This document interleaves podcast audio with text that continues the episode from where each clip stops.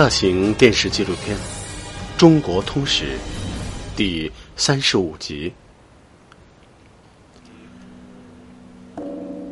梁武帝治国上集。这是位于南朝四百八十寺之首的萧梁佛寺同泰寺，寺里生活着几千名僧人。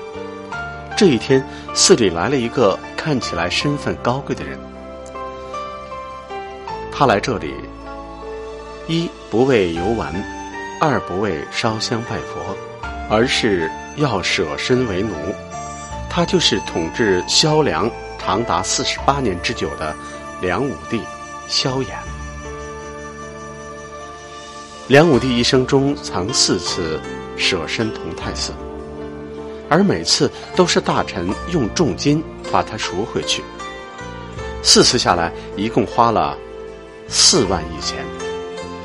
那么，这位动不动就舍身寺院的梁武帝，是靠什么统治萧梁如此之久的呢？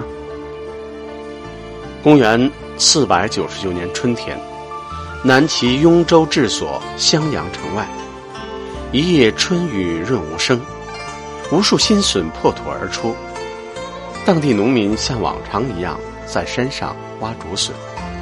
不过，与新笋一同冒出来的还有一群士兵，他们看起来训练有素，但不像是冲着农民的竹笋来的，这让农民提着的心安了下来。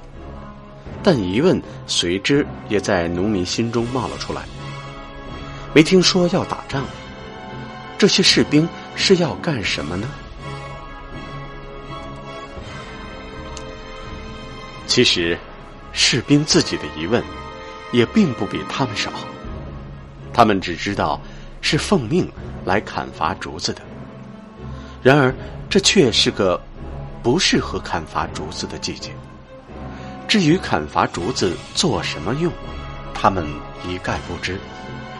一同被砍伐的还有山上的树木，这些被士兵们砍伐的竹子和树木扛下山后打成捆，又被奉命扔到幽深的湖里。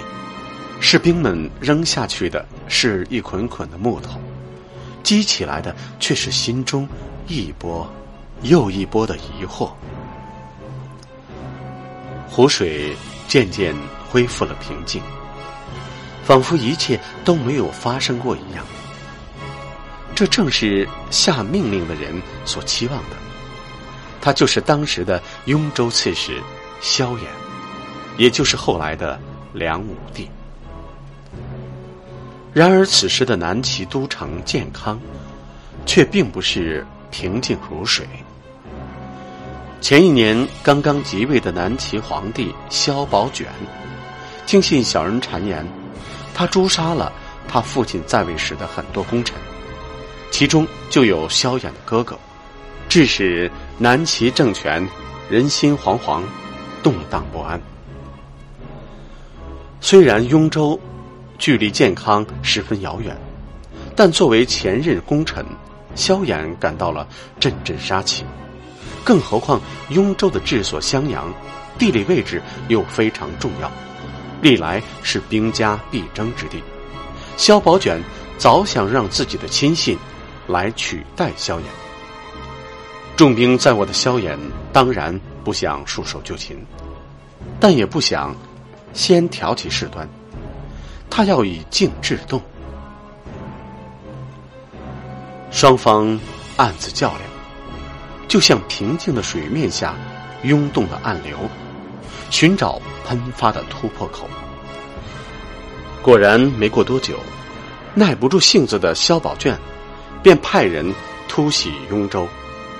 沉寂在湖底的谜团终于要浮出水面，这关乎着萧衍此举的成败。萧衍发动了反攻，他命令士兵将沉入湖底一年多的木头打捞上来。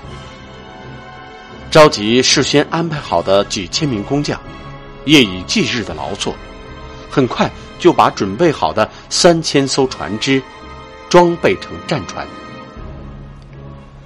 这三千艘战船连同新招募的一万多名士兵和一千多匹战马，组成了一支讨伐萧宝卷的大军。在萧衍的带领下，一路东进，直捣建康。浩浩荡荡的萧衍大军很快就攻陷了建康，建康境内台城以外全部落入萧衍手中。公元五百零二年，齐帝萧宝融禅让帝位的典礼举行。萧衍在群臣顾请，并献出天意文书后，萧衍当上了皇帝，改国号为梁，萧衍成了梁武帝。南朝一个新的时代开始了。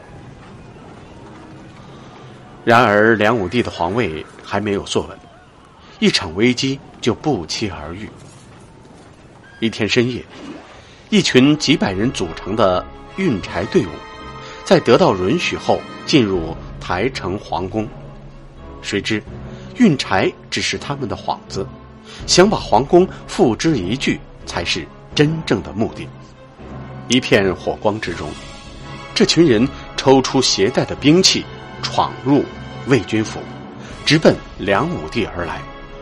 后来，京城的军队赶来解围，叛乱才得以平息。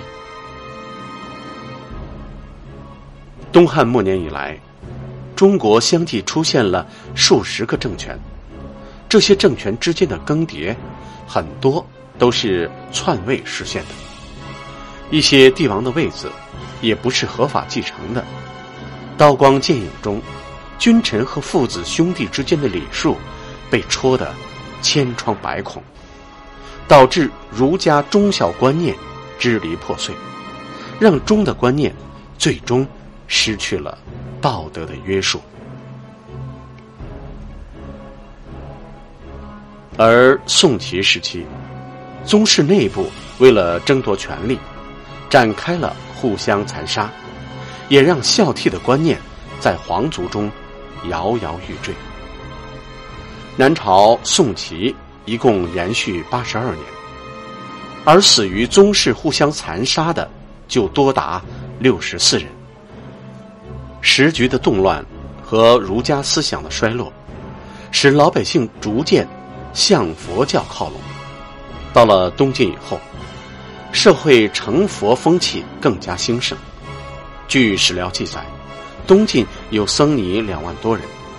到了南朝宋齐两代，达到三万多人；到了梁代，则一下子翻了两倍多，人数猛增到八万多人。即位不久，深谋远虑的梁武帝就下令修建了很多寺庙，其中有两座格外引人注目。这两座寺庙的出名，不是因为他们的华丽，而是因为梁武帝。是以自己父母的名义建立的。大爱净寺建造的非常华丽，宛若天宫一样。从中院到大门就有七里之远，两旁是三十六院，里面供养着一共一千多名僧人。而大智度寺也是殿堂宏伟宽敞，有一七层宝塔。房屋和走廊相接，中间不时点缀着花果，有五百尼姑不时讲诵。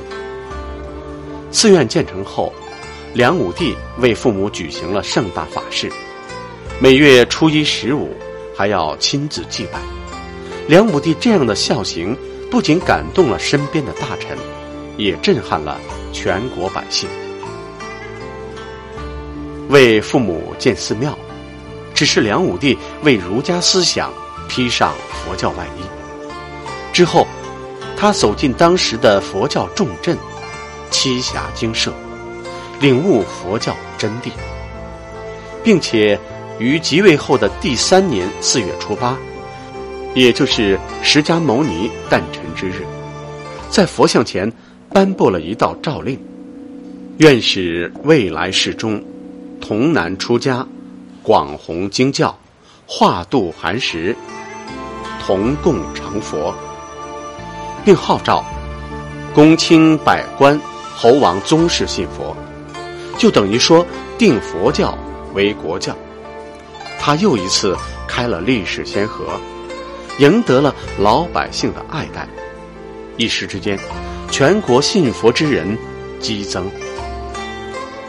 但是，梁武帝心里有数，他并不是要让萧梁变成佛国，他另一项重振儒学的大业，已经拉开了大幕。